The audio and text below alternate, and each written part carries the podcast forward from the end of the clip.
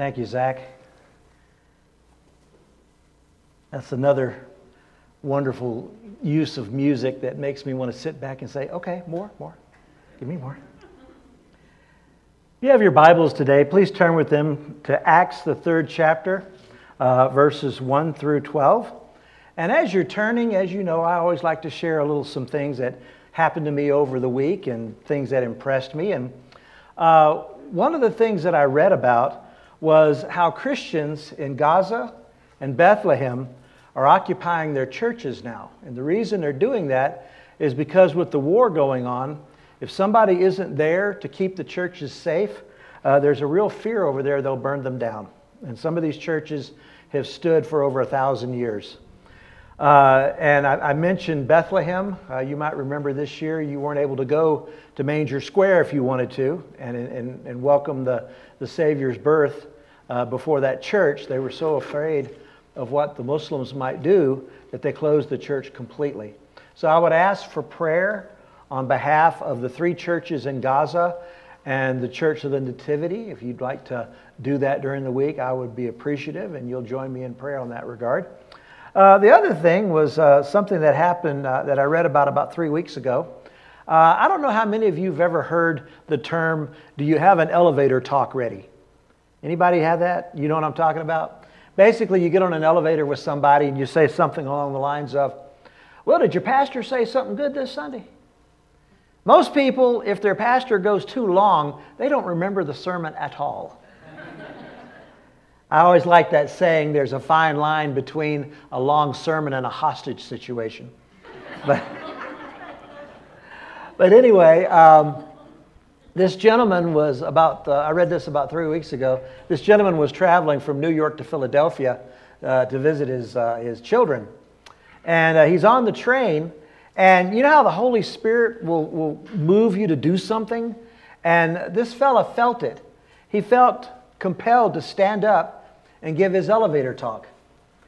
And so he stood up and he, he was telling the, the car, the train that he rode in, about Jesus Christ and what Jesus had done for him over the years.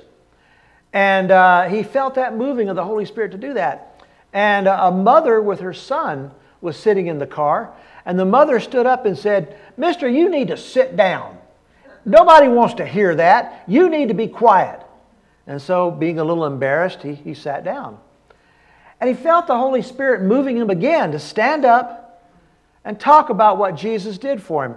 So he did. He stood up and said, I want to tell you about my Jesus.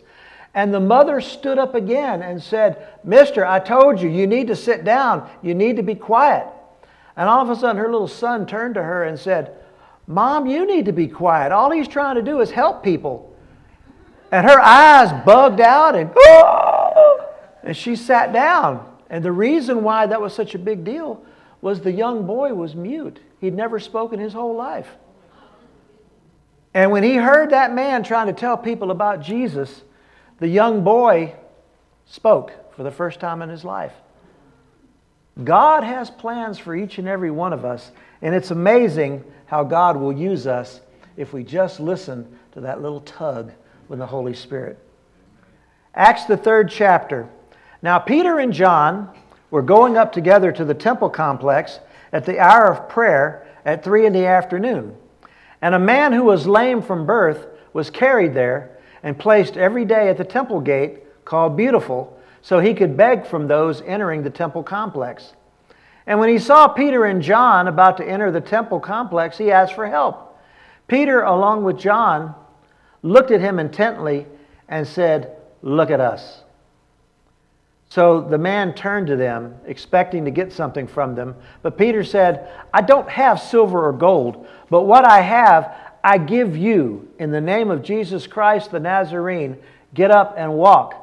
Then, taking him by the right hand, he raised him up, and at once his feet and ankles became strong. So he jumped up, he stood, and started to walk. And he entered the temple complex with them, walking, leaping, and praising God.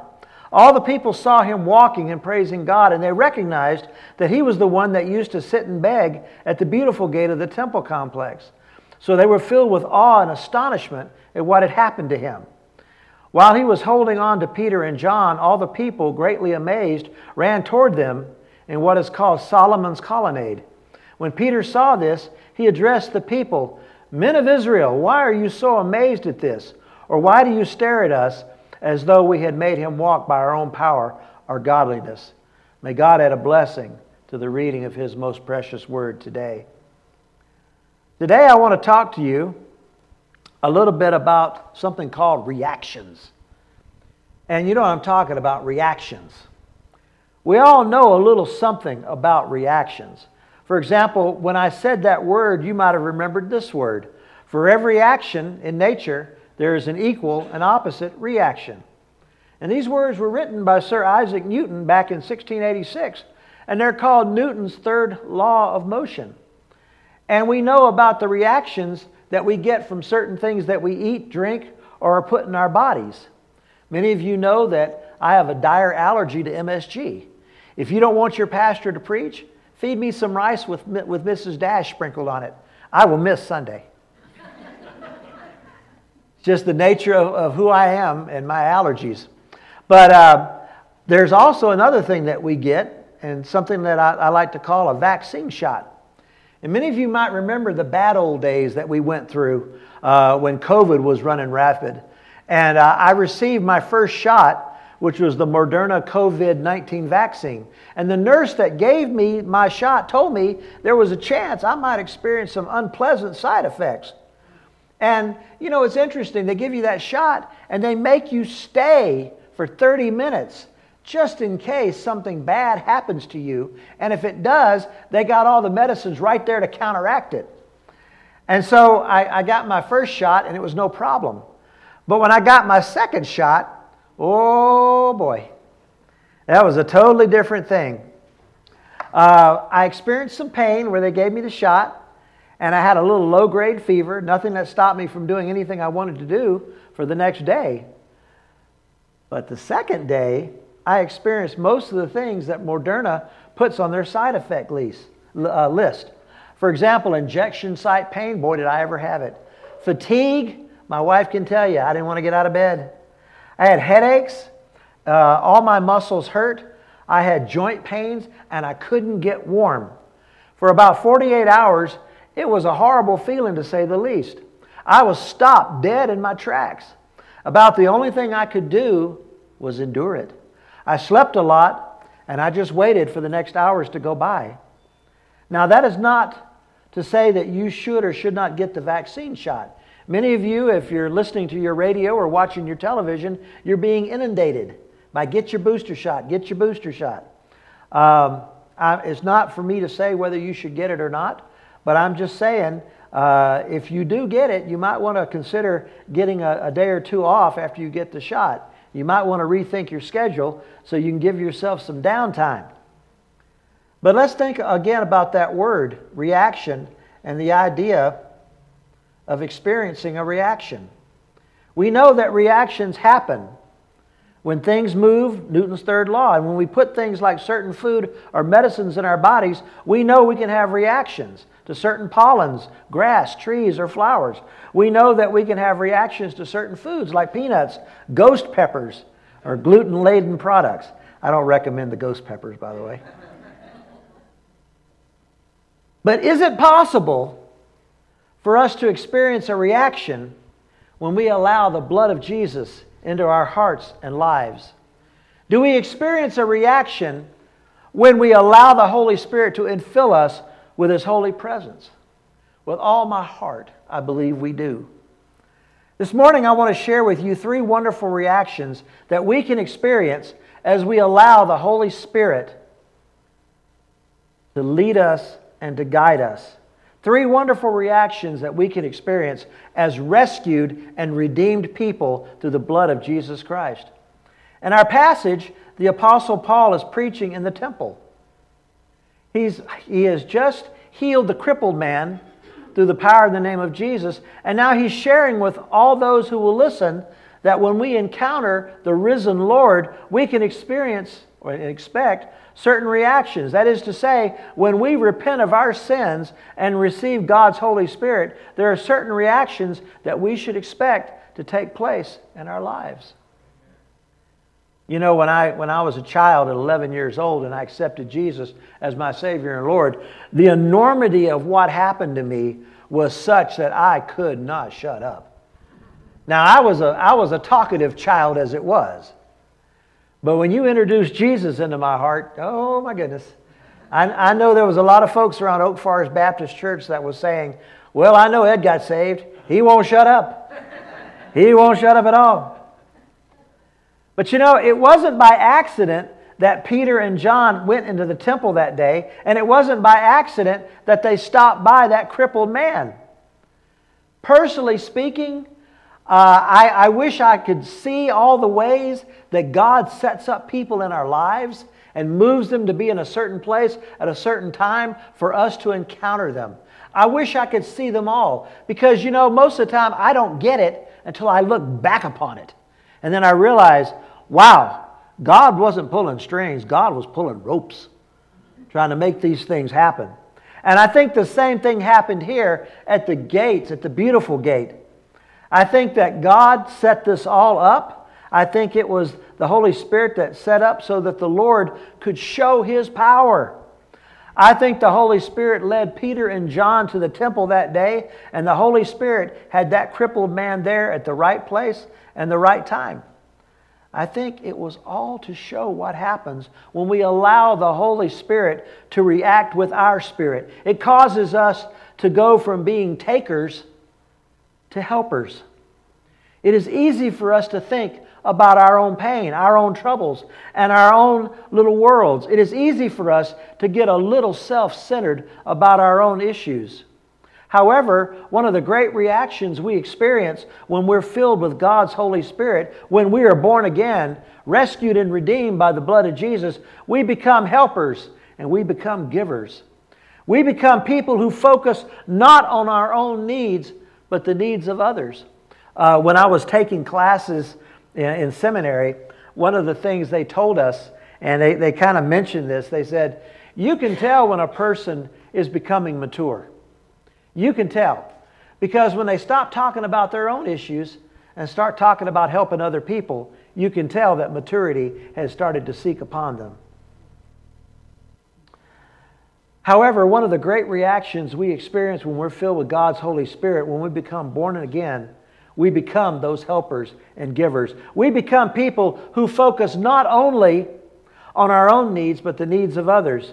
You see this happening in the early church time and time again. For example, in Acts, the fourth chapter, you see where the early church made it a part of their DNA to be helpers and servers. They gave what they had so others could have their needs met. They took from the resources there, that they only had and gave to those who didn't have any resources or had limited resources. Many of you know that uh, I served in the Navy and served in the Army, and I went into war zones.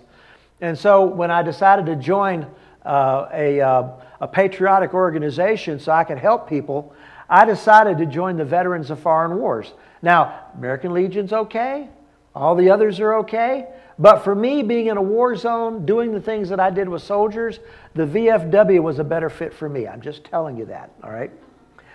One of my, one of my favorite things to do in the VFW is to help with our ministries. You know, I had one this morning before I came to you guys. But uh, another VFW in my county gathers together to make up about 130 food boxes to help out others. And believe me, in these times, it's never more appreciated than it is right now. But they, they call for volunteers, and we all show up, and they fill boxes loaded with food and other things to help those who are living on limited funds who have lost their job or have suffered some dire emergency. They help out people who aren't even veterans. You might say, well, why do they do that? Is it because they have nothing else to do? Is it because they have nothing else to spend their money on or to give their time? No. The people at that VFW, most of them are Christians. And it's a supernatural reaction to having the Lord Jesus Christ in their hearts. It's a reaction of knowing and loving Jesus. It's a reaction of having the infilling presence of God's Holy Spirit. They felt His guidance and followed Him, and it led them to meeting a real need in Fremont County. They felt his guidance and they did what they were told. The second thing, the disciples became open witnesses rather than remaining silent witnesses. Uh, I mentioned something to you about your elevator talk. You know, what's your elevator talk? Do you have one? Uh, I don't know. Uh, I have several, depending on where I'm at. If I'm doing, cha- if I'm a chaplain and I'm doing hospice or hospital work, and I get in the elevator, somebody's going to look at my name tag and they're going to say, uh, "Ed, what's a chaplain?" And I explain to them who I am and what I do. And I have to do it quick because that, that floor is coming up. And uh, so I'm very quick about it. I'm a chaplain. I serve people in the hospital who need a pastor, but the pastor's not available. And so it's up to me to meet their immediate needs and then contact their, their pastor and let him come and minister to them. But in the meantime, I'm there to help and I'm here to be a bridge between the hospital's ministry trying to heal the patient and then the need of God to heal the patient's spiritual needs as they're in the hospital. How many of you believe that when you go to the hospital, you have spiritual needs as well? Most of you gone to the hospital have no argument with that point. It's the truth. And so when I give my elevator talk, I talk to them and I say, It's all because I am a Christian and I love the Lord and I wouldn't be anywhere else. But the Apostle Paul, we find here in our passage, is a long way off from the disciple Peter that we find in Luke, the 22nd chapter. How many of you remember that Peter was a lot different during the ministry of Christ and completely changed after the ministry of Christ? Peter was a witness in Luke 22, but not the kind that anyone would want to have as their friend or serving in a church leadership position. I like what a fellow told me one time. He says, We're all lessons. We're either role models or we're object lessons. You're either somebody people can look up to and say, Yeah, you know, that fellow's doing so much good work. I, ought to be more like him. And then you have the other guy who uh, you, you, you look at him and go, I know now what I'm not going to do in that circumstance. I know what I'm going to avoid. Role model, object lesson. Peter started out as an object lesson. Peter was the one who loudly denied the Lord on his crucifixion day. That is the one who wanted to be as far away from Jesus as possible. That is the one who wants nothing to do with Jesus. But Peter has changed. He's gone from being an object lesson to a role model. Because in our passage this morning, we find Peter eager to share who was behind the miracle. He doesn't take credit for it, but he uses the miracle as a way of sharing the good news about Jesus. His whole focus is on Jesus and what it means to be rescued and renewed. Now, think about this for a moment. We know the old Peter. He could be a little self serving. He could be very arrogant and braggadocious.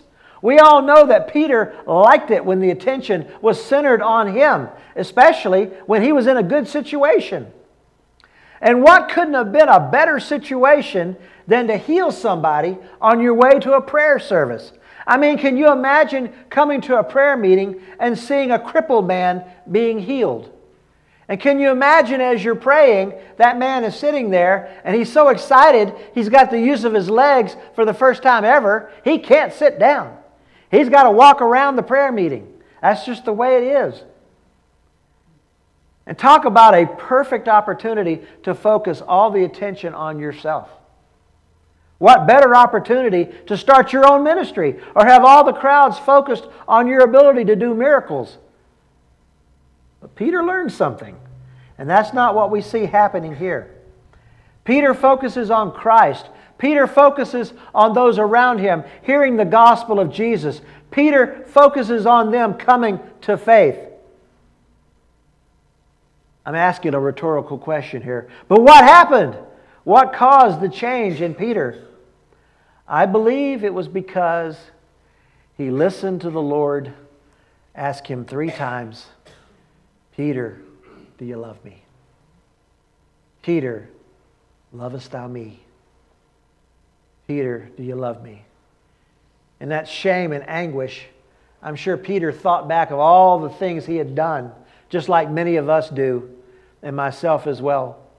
Think back on all the things that we were a part of, even when we were Christians, that we are ashamed of, that we're upset about, that we would almost give anything to go back in time and turn that page a different way.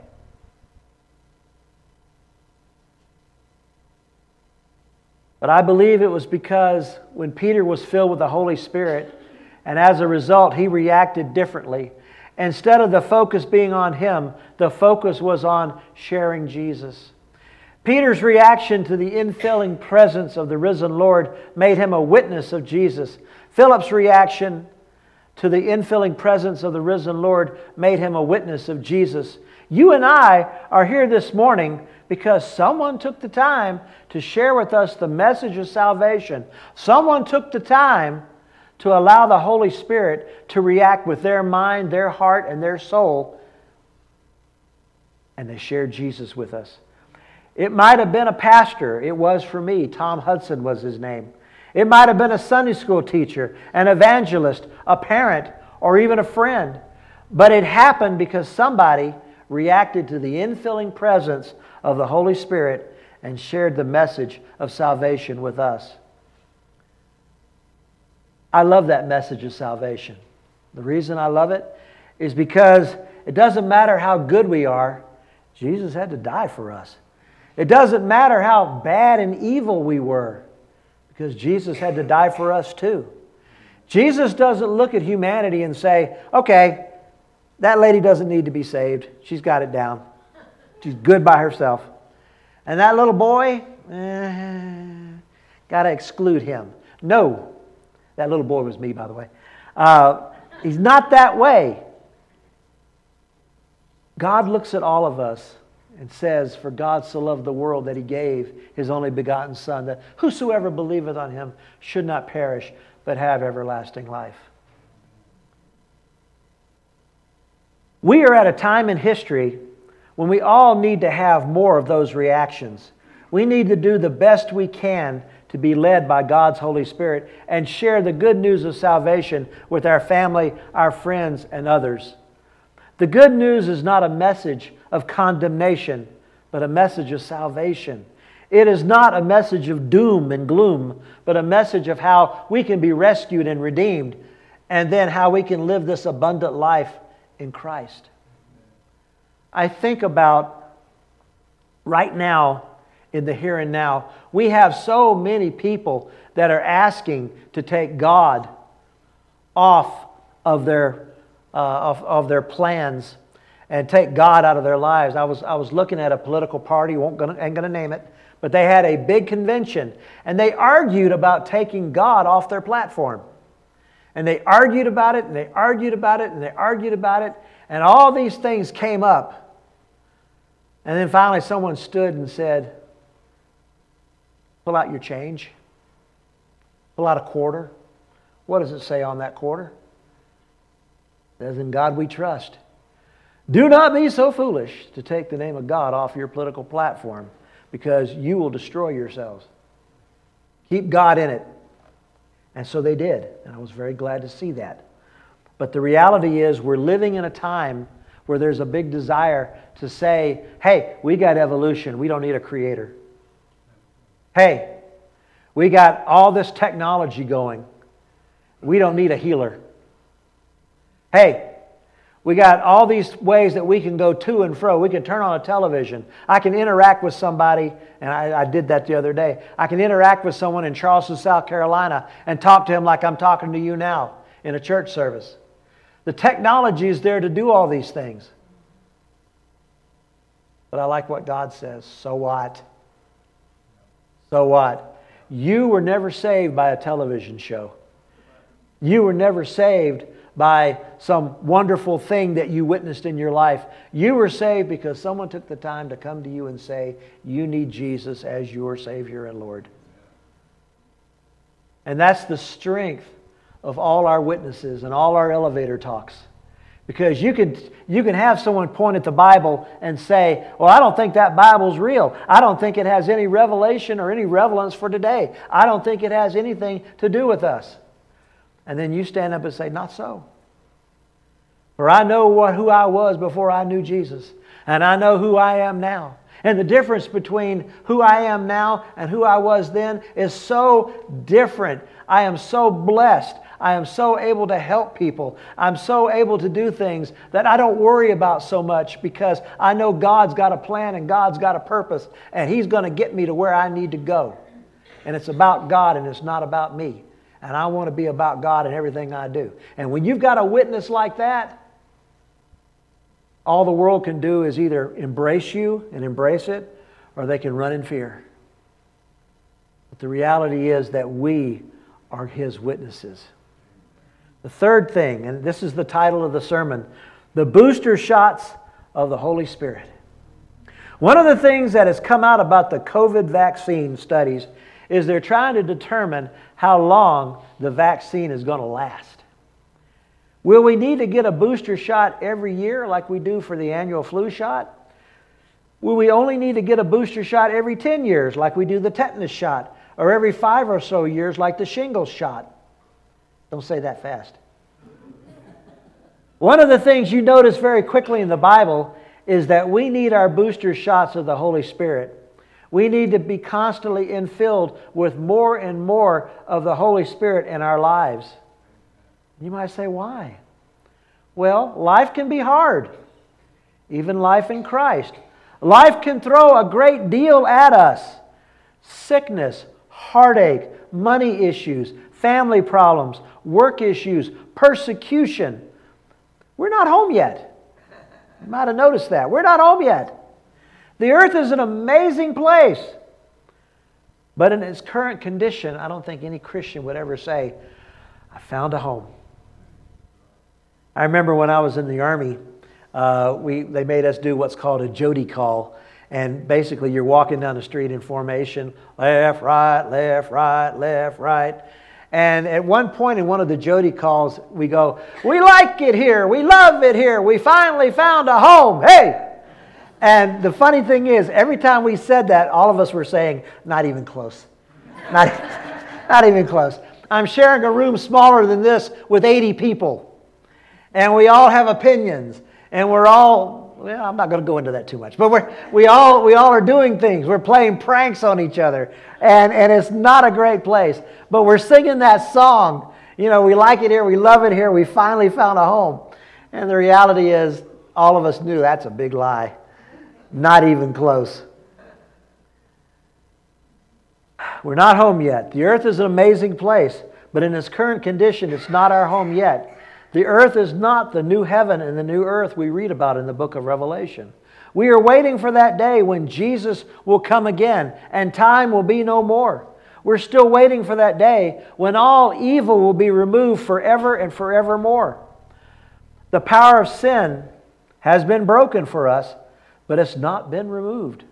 We still in a world, live in a world where we all have free will. We still live in a world where people listen to evil and participate in evil things. We still live in a world where the devil, even though he's been defeated, he is still trying his best to lie, kill, and destroy. You know, I have a television set at my house, and I'm reminded over and over again by my friend Clint, and hi, Clint. Uh, I'm reminded he doesn't have a television in his house and I'll say something, a cultural reference to a television commercial, and he'll look at me like, I don't know what you're talking about. And uh, I have to explain it to Clint. And the reality is that I hate the fact that I have to do that because I watch so much stuff on the television that I should not watch. Even though it's harmless. You might come to my house and you might look at what we're looking at and you might say, Oh, Pastor, what are, you, what, are you, what are you getting upset about? There's nothing wrong with what you're watching. Yes, but as you look closer, you see things and you're being exposed to things. And the more you're exposed to them, the more the devil uses it to push your moral compass ever so much to the right or ever so much to the left. And most of the time, it motions you to a place where you should never go. I remember when I was in uh, working a ministry at uh, St. Mary Corwin Hospital, and we were trying to discharge a guy. And I might have shared this story with you. Uh, we couldn't get his blood pressure down. We just couldn't get his blood pressure down. And, um, uh, they, and of course, anytime that the medical uh, f- uh, faculty is, is stumped, they say, well, we might as well throw the chaplain in there. So they get me and they throw me in there, right? And uh, I walk in his room and I say, Hi, how are you? And we're trying to discharge you. And I notice that your blood pressure is a little high. And he says, Yeah, I don't know what's causing it. And he's looking at one of the news programs. And the, the news is very negative. And as he's watching it, you can see him start to turn a little red when something comes up. And I said, Oh, ha, ha. And I, I'm not saying that because I'm so great and I'm so observant and I'm better than the doctors. Please don't hear that. But I can read, I can write, I can listen, I can observe. And it occurred to me that we needed to do something about that television. So I walked outside and I said, uh, Nurse, why don't you go, out, go back in there and change the song to the classical station? Let him listen to some classical music for a while and see if that doesn't change things. Because he's really hating what he's watching on the television. And so the nurse goes in and she does that and she changes the channel. And I go back in an hour and he's gone. His blood pressure dropped. He listened to some classical music and his blood pressure just dropped way down and off he went. The devil can use the littlest thing, even though he's been defeated, he wants to neutralize your witness. He wants to make it so that you're ashamed to admit that you know Jesus as your Savior and Lord. We saw it in our country during the last 15 months. One of the first things our government tried to do when COVID first came out was to close the churches. They told us that the churches would be COVID hotspots and they must close. And a great many churches tried to be mindful of COVID and went to outdoor services in the car. But that wasn't good enough. One city mayor sent his police to go car to car in the church parking lot, passing out $1,000 uh, fines which the governor of Mississippi immediately pardoned and squashed. Many pastors sued their state governments to regain their First Amendment protections, and even and they won them all. Even in California, they won their cases.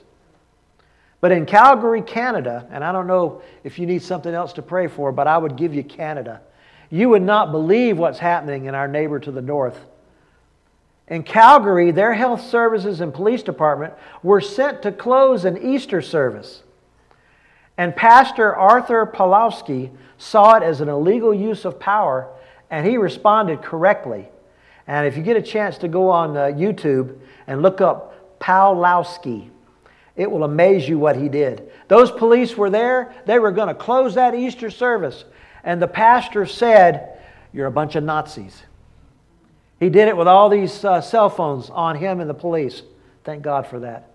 He said, You're a bunch of Nazis. How dare you come into a church? How dare you believe that you have a right to close an Easter church service? How dare you believe that? And he, he embarrassed them and he ashamed them so much that they got up and left. In the power of God's Spirit, Pastor Arthur cast out those modern day Nazi stormtroopers and sent them on their way. And in doing so, he, had a, he set an example for us. There are people in the world that see no need for church. They don't believe in God. They don't believe in the saving message that Jesus died for us. Some even believe that the church is in a great evil. But everyone hates a bully, hates a government that overreaches and punishes people for living their lives. The reaction by the unsaved to that video has been amazing. If you don't see the devil at work in our present day, you are in need of having your eyes opened. He's trying to end the Christian faith, but he still flees when Christians speak out on behalf of their Lord. You know, I, I, I, see so many times in history when the church was on its last legs, when something terribly bad was about to happen, and they did the one thing that churches do, the one thing that's the most powerful thing that a church can do called a prayer meeting. And they reconnected them fully to the will and way of the Father, Son, and the Holy Spirit. And in effect, they called upon the Holy Spirit to give them a booster shot. Today, all of us can ask for the Holy Spirit booster shots. We can ask for the Holy Spirit to infill us anew. We can ask the Holy Spirit to shake our lives and the places where we live, we work, and we share. We can ask the Holy Spirit to make a difference in us that we can always be known as the people who share, the people who share our resources, our prayers, our hearts, our minds, our souls.